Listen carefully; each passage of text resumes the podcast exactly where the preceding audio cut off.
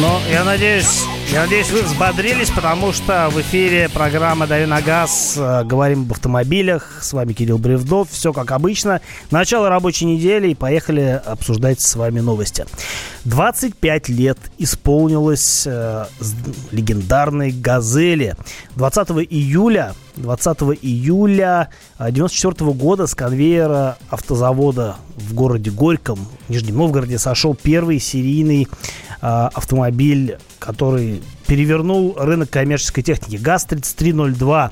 А, машина была, конечно, на момент э, выхода в свет э, сыровато, скажем так, и очень долго были проблемы с качеством этой модели, но тем не менее, уже в первый год было продано 13 тысяч машин, в следующем году 57 тысяч машин, и сейчас, э, вот уже спустя 25 лет, на рынок вышли всего было выпущено около двух миллионов автомобилей, которые действительно ну, многим просто дали работу, специальность, потому что появилась э, не знаю, специальное такое а, категория водителей, газелисты, э, люди э, такие с, с руками откуда нужно, с прямыми руками, потому что эту машину надо было чинить, нужно поддерживать было ее э, в бодром э, здравии, а это было делать достаточно сложно с учетом того, что, ну, сами понимаете, мало того, что в принципе отечественные машины тех времен не славились надежностью, так еще и относительно свежая модель, которая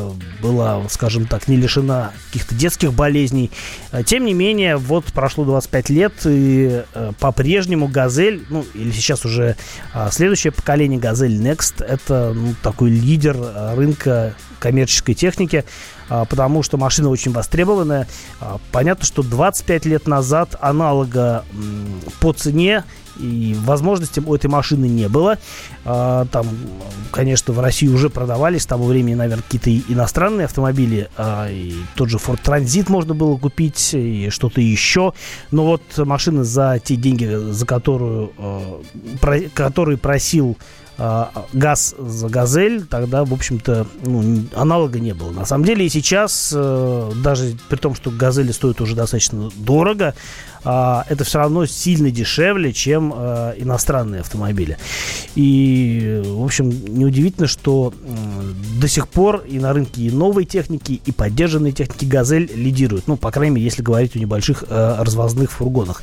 А, собственно говоря, Газель полуторка, машина, которая нужна для того, чтобы обслуживать, может быть, какой-то небольшой бизнес, выполнять какие-то городские перевозки, потому что до появления Газели а, это, эта задача стояла перед куда более скажем так, не приспособленные для этого техники. Те же газы, ГАЗ-53, а, машина куда более а, прожорливая, более тяжелая, менее маневренная.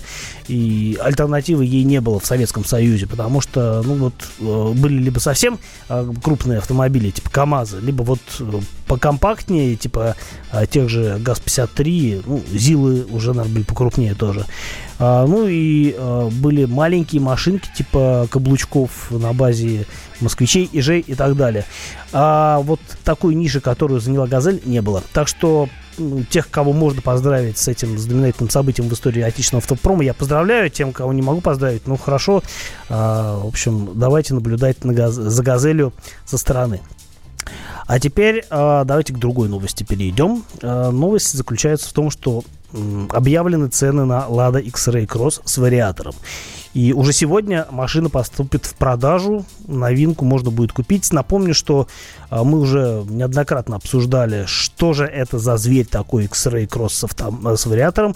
И давно уже ждали, что вот этот вариатор Джатка а, появится на продукции АвтоВАЗа, потому что до сих пор не было нормального, элегантного решения для двухпедальных э, автомобилей у Тольяттинского автозавода. То, что э, можно было поставить на современные модели, а современная модель в первую очередь, конечно, X-Ray, X-Ray Cross, как его развитие, э, Vesta, Uh, до сих пор на эти машины, ну, X-Ray Cross несколько особняком стоял, у него не было версии с uh, автоматической трансмиссией. А, вот, э, до сих пор проблема была в том, что единственный возможный вариант э, для тех, кто не хочет ручкаться с механической коробкой, а, был АМТ, так называемый, то есть э, роботизированная трансмиссия с одним сцеплением, которую дорабатывали, дорабатывали, но все равно она по своим характеристикам ну, сильно не дотягивала до современных автоматов, вариаторов и так далее. И вот, наконец-таки, приспособили вариатор для X-Ray Cross, и это, с одной стороны, такое двоякое событие. С одной стороны, наконец-то у АвтоВАЗа появится современная трансмиссия, с которой, ну, можно ездить в городе. И делать это удобно, без вот этих вот всяких оговорок, э, которые э, так или иначе, которым, которые э, связаны с роботом неудачным. А что касается другого фактора, то можно понимать, что вслед за X-Ray Cross эта же коробка появится наконец-таки, я надеюсь, на Весте. Мы этого давно ждем, и э, я думаю, что Веста с вариатором будет очень хорошим предложением. Э, по цене, конечно, сейчас сложно говорить, э, так что давайте лучше обценим э, стоимость X-Ray Cross. Э, вот э, говорится о том, что цена начинается от э, 840 841 900 рублей. И максимум в самой дорогой комплектации э, такая машина стоит 966 тысяч 900 рублей. Соответственно, на долю коробки, на вот, э, собственно, вариатор, э, доплата составляет 50 тысяч по сравнению с механической коробкой. Могу сказать, что, с одной стороны, цена понятная, но, опять-таки, мы понимаем, что X-Ray Cross стоит дороже, чем аналогичный Sandero Stepway, и для кого-то это может показаться, ну, странным, потому что с чего бы вдруг отечественная машина стоит дороже французского аналога, на базе которой X-Ray Cross, собственно, и сделан. А я могу сказать, что Cross сильно отличается от обычного X-Ray, а, в частности, по подвеске, а, в частности, по рулевому управлению и по, по разным другим вещам. Ну, кроме того, он внешне сильно изменился и в лучшую сторону, на мой взгляд. И если бы я выбирал, например, между Sandero Stepway и X-Ray Cross, я бы выбрал однозначно, однозначно X-Ray Cross. Возможно, даже теперь и с вариатором. А, я, кстати, на этой машине обязательно покатаюсь. Это произойдет в конце августа. А, будет журналистский тест-драйв, после чего я вам расскажу о том, как эта машина ездит, потому что это, конечно же, интрига. Ну, а мы продолжим с вами разговаривать на отвлеченные автомобильные темы через несколько, некоторое количество минут. 8 800 200 ровно 9702, телефон прямого эфира для ваших звонков в студию радио «Комсомольская правда».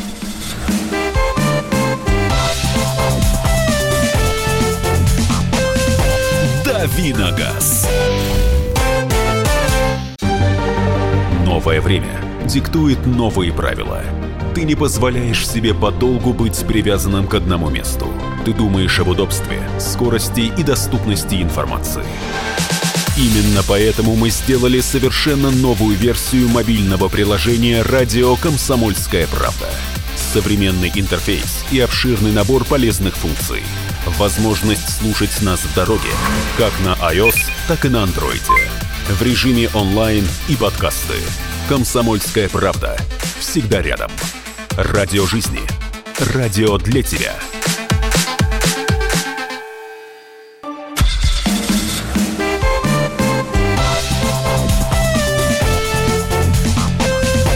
Давиногаз.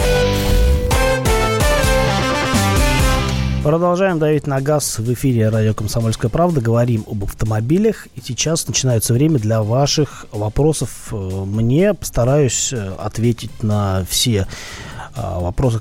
А, скажите, почему Renault Logan в Европе считается одним из ненадежных автомобилей, а в России, наоборот, надежным? А, интересуется Михаил. Ну, во-первых, я честно вам скажу, что я не слышал по поводу того, что европейцы как-то не жалуют качество Логанов. На самом деле, Логаны в Европе называются, продаются под другой маркой. Там это Дача, румынская марка. Renault Logan, он как Рено выступает в основном в нашей стране. А, и даже, например, на Украине там тоже а, Логан это дача.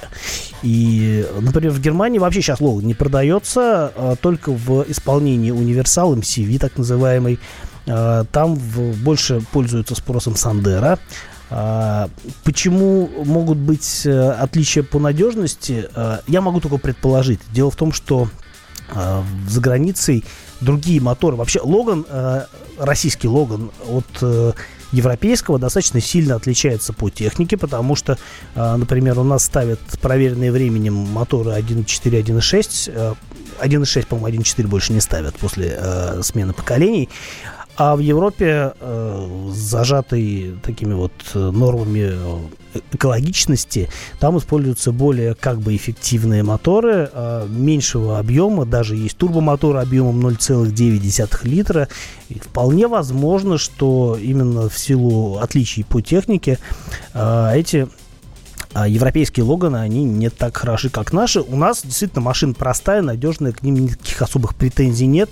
И все они, в общем-то, на самом деле, э, как бы вполне заслуженно считаются э, достаточно надежной техникой. Так что, в общем, э, переживать по поводу качества Логанов в России я бы не стал. Машина простая. А, и опять-таки можно посмотреть, сколько в такси катается. И это хороший показатель того, что машина долговечная. 8 800 200 ровно 9702. Телефон студии прямого эфира здесь, в Москве. Для ваших звонков откуда угодно. А если не хотите звонить, э, пишите нам по а, на наши мессенджеры WhatsApp и Viber плюс 7967 200 ровно 9702. А, так, э, что скажете по поводу Mercedes 124. W124. Ну, что скажу, машина исключительно надежная. Другое дело, что э, их производство закончилось, если мне память не изменяет, в 94 году. И, в общем-то, нужно обладать э, большой удачей, чтобы э, найти 124 в хорошем состоянии. Э, у меня вот есть родственник, у которого такая машина есть. Это дизельная версия 250D. А, машина была куплена в свое время, по-моему, в 91 году а, с нуля, то есть это был новый автомобиль. И сейчас у нее, по-моему, пробег э, немного более 200 тысяч километров. Машина абсолютно живая.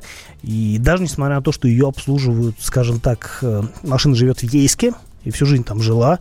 И на ней достаточно много поездили и по югам, и так далее. Э, мне кажется, что э, она еще будет очень-очень долго э, долго демонстрировать образец надежности, но надо понимать, что даже при том, что ее не очень хорошо обслуживают, не так часто меняют масло, фильтры и так далее, все равно машина, в общем-то, служит верой и правдой, и это прям отлично. Что я думаю по поводу э, Chevrolet Corvette? Ну, да, на самом деле на той неделе показали новый Corvette. Э, любопытная машина.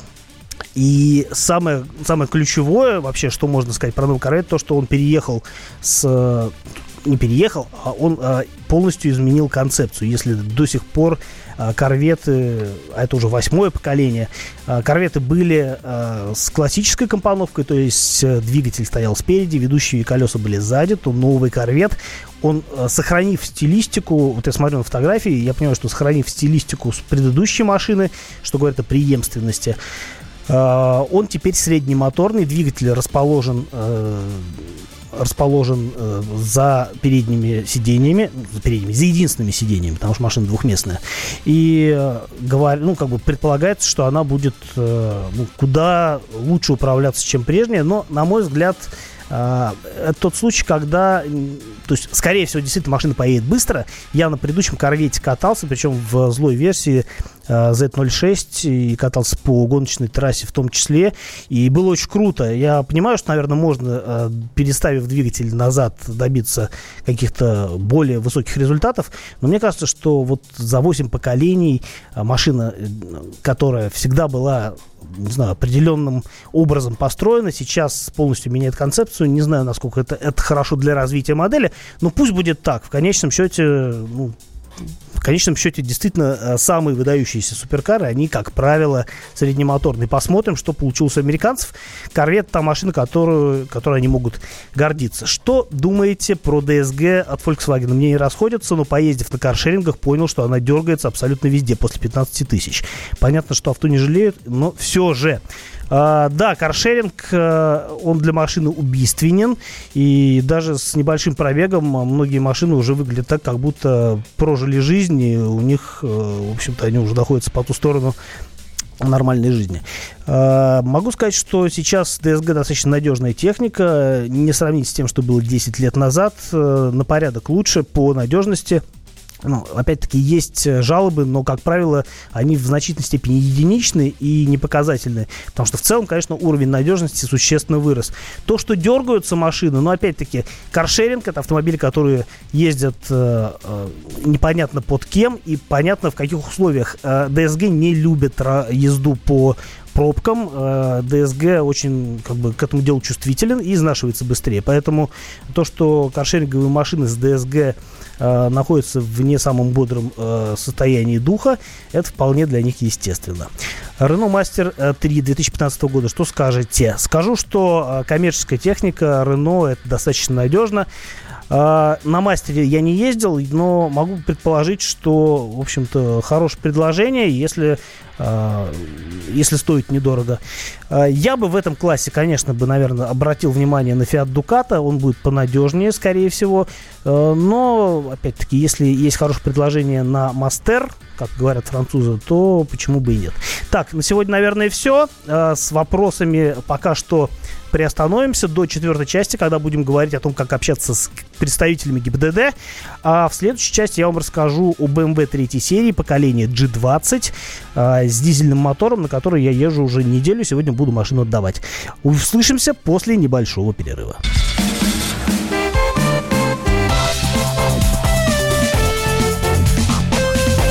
Давиногаз.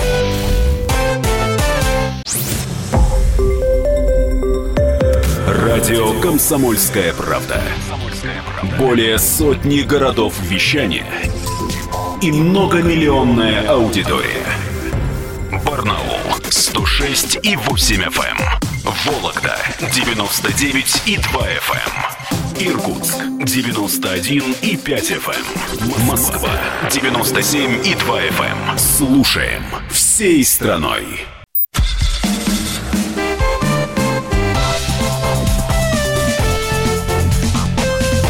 Давиногаз. Продолжаем давить на газ, разговаривая об автомобилях в эфире радио «Комсомольская правда». С вами Кирилл Бревдо, автомобильный обозреватель. И я, собственно говоря, сейчас хотел бы рассказать вам о BMW 3 серии. Я на ту неделю уже с э, Михаилом Антоновым обсуждал эту машину, но на тот момент я еще недостаточно много на ней поездил, а теперь я вот сейчас покатался на выходных а, побольше, чем обычно, на буднях, и набрался впечатлений, готов с вами дальше продолжать делиться своими наблюдениями. А, сразу скажу, что у меня машина непростая, нет, вернее, не такая, которая которая будет э, наиболее популярна у нас в России. Дело в том, что у меня, судя по всему, машина из первых партий еще до калининградской сборки, то есть э, она э, привезена из Германии. Сейчас э, тройки поколения G20, они, будут, они выпускаются в Калининграде и предлагают ну, нормальное сбалансированное оснащение за ту цену, э, которая есть.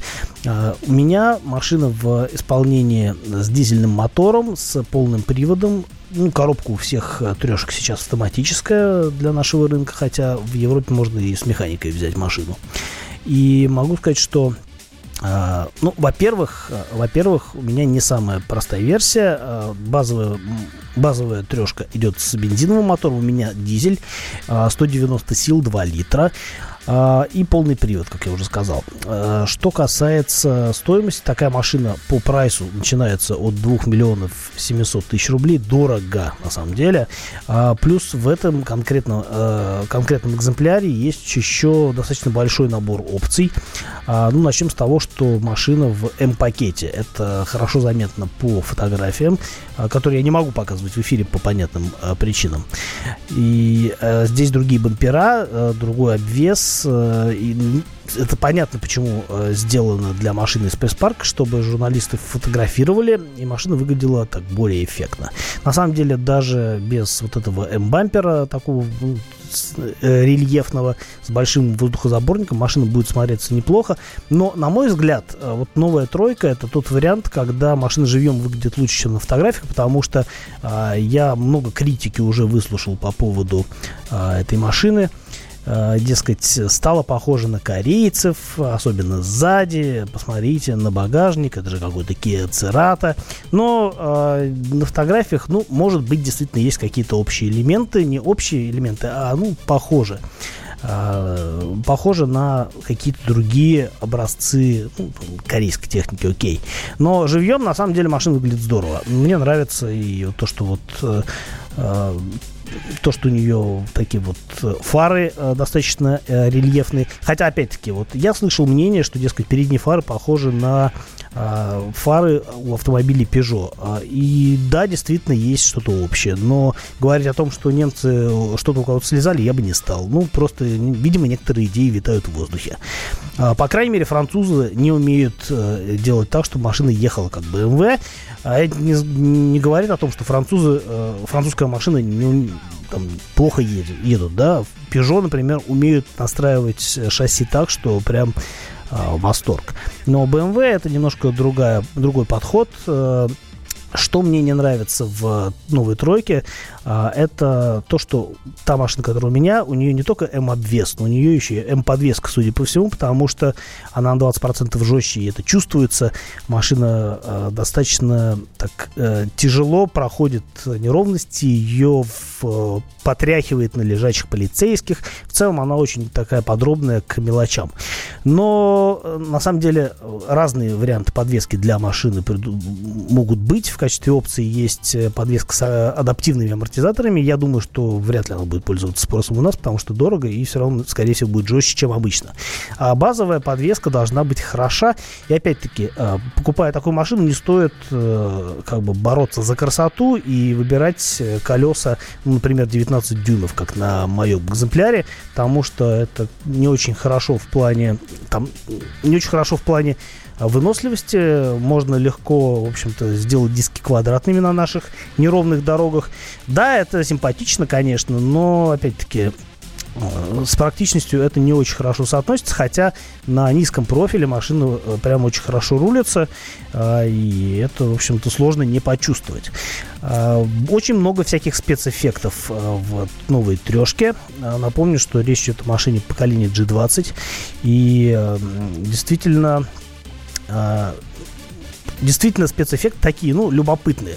А, в первую очередь, э, ну, есть, такую, есть такая приветственная подсветка, назовем это так, когда а, машина как бы рисует такую световую дорожку вдоль порогов, когда к ней подходишь. Ну, э, в моем случае машина оснащена системой бесключевого доступа, ключ можно из кармана вообще не доставать, просто подходишь к машине, она понимает, что ты рядом, она включает оптику, в, выдает вот эту вот проекционную подсветку а, в зоне посадки.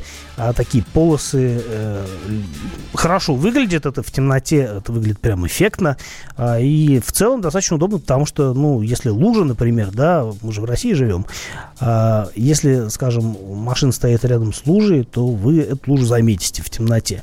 А, в этом смысле такая штука может показаться действительно практичной. Что касается дизельного двигателя, то я вот э, езжу достаточно активно, э, не стесняюсь давить на газ на этой машине, но э, расход топлива у меня не превышает э, 8 литров на сотню. А, я думаю, что можно было бы и меньше, если бы я ездил все-таки поскромнее. Но на BMW ездить скромно, как вы понимаете, не всегда просто. И в городской езде 8, ну, с небольшим, да, 8 с небольшим литров, это такой прям очень хороший расход. А, очень хороший в плане небольшой. И здесь, конечно, заслуга дизельного мотора. Это новое семейство B47, так называемый, который пришел на смену э, дизелям N47, которые, в свою очередь, были не очень хороши по надежности, насколько я понимаю.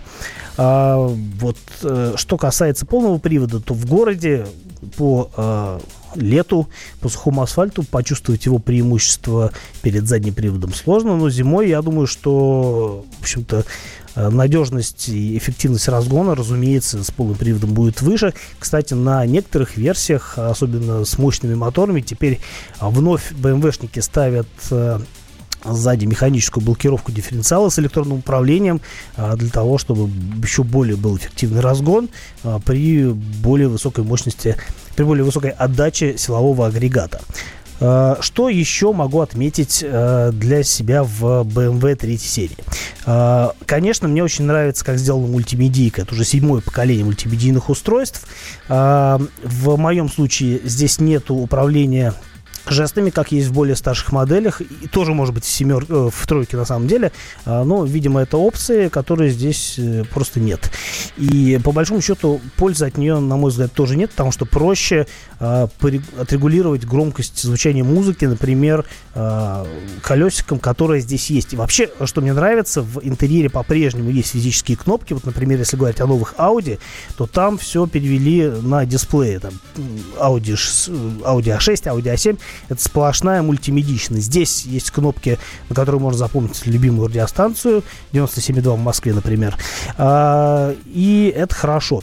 А что не понравилось, это э, виртуальный дисплей, э, виртуальные приборы, э, которые не похожи на классические приборы в э, привычном понимании. Это дисплей с такой очень э, странной графикой и в общем, пользоваться этими приборами как приборами не очень удобно. Слава богу, на машине есть проекционный дисплей, и это здорово работает. Он крупный, там можно посмотреть скорость, а есть какие-то подсказки, поуправлять э, аудиосистемой и так далее.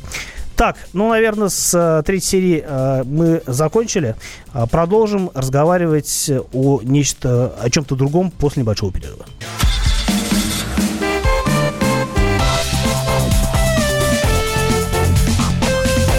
Давиногаз.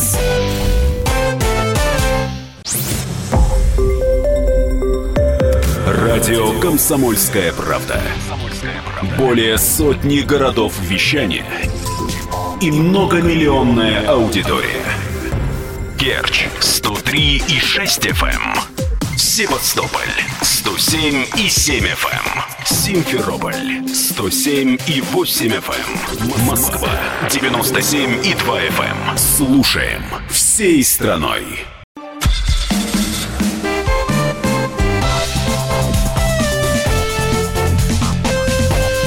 Давиногаз. Э, продолжаем давить на газ э, в эфире радио «Комсомольская правда». С вами Кирилл Бревдо, и у нас осталось не так много времени для взаимного общения. А оно, я надеюсь, состоится, потому что я вот какую тему хотел с вами обсудить.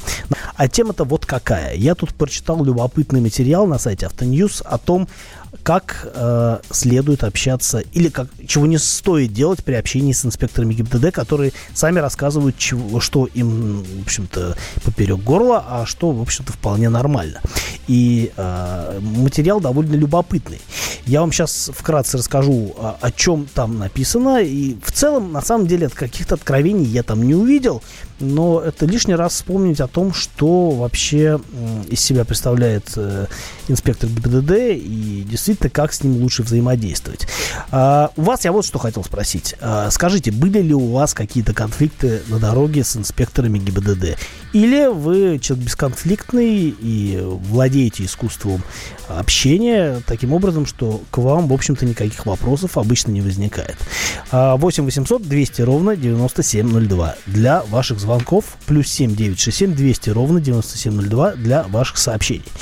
А я пока расскажу вот о чем. Значит, э, есть разные советы от самих инспекторов, как с ними лучше взаимодействовать. И э, действительно, э, как бы написано, что нужно общаться максимально спокойно, ну, это как бы в порядке вещей, все же люди, и инспекторы тоже, как ни странно, э, люди, которые вполне заслуживают э, уважительного отношения. А, он выполняет свою работу, у них всегда есть повод вас остановить. Э, ну, на самом деле, поводов два. А, либо вы что-то нарушили, и он это заметил. А, либо, когда проводится какое-то специальное мероприятие, которое у нас, в общем-то, вполне в порядке вещей. То нетрезвых водителей ловят, то еще какую-то, по какой-то наводке проверяют автомобили в общем, на самом деле а, можно с, как бы не сомневаться в том, что инспектор а, остановил вас по какому-то поводу. Даже если просто ему кажется, что что-то может пойти не так. На самом деле, а, если вы становитесь и э, в рамках э, культурного общения быстро ответите на все вопросы, которые вам задает инспектор, они могут быть действительно провокационные, там, дескать, а что у вас глазки красные, не употребляли ли чего, э, то в любом случае нужно отвечать так, чтобы ну, у вас не было повода переходить с ними в какой-то конфликт. Хотя есть люди, которые действительно стараются сразу же перевести общение в конфликтное поле, просто для того, чтобы, не знаю, не знаю, для чего на самом деле это все делается. Возможно, это делается, ну, когда человек действительно в чем-то, э, ну, не уверен. Э, или наоборот, слишком уверен, что тоже, в общем, подозрительно.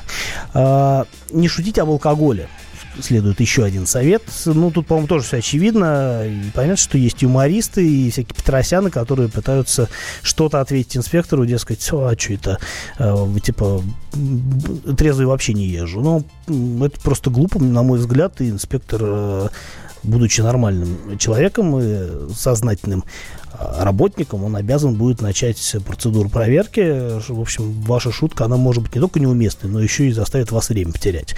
А, кроме того, советуют не выходить из машины. Это для меня было уже немножко от, таким откровением, потому что я как раз всегда стараюсь из машины выйти. А, ну, просто, как бы, мне кажется, что человек стоит на улице, и я могу постоять на улице, мне несложно. Так вот, советуют не выходить э, из автомобиля, потому что это в первую очередь, как ни странно, вопрос безопасности.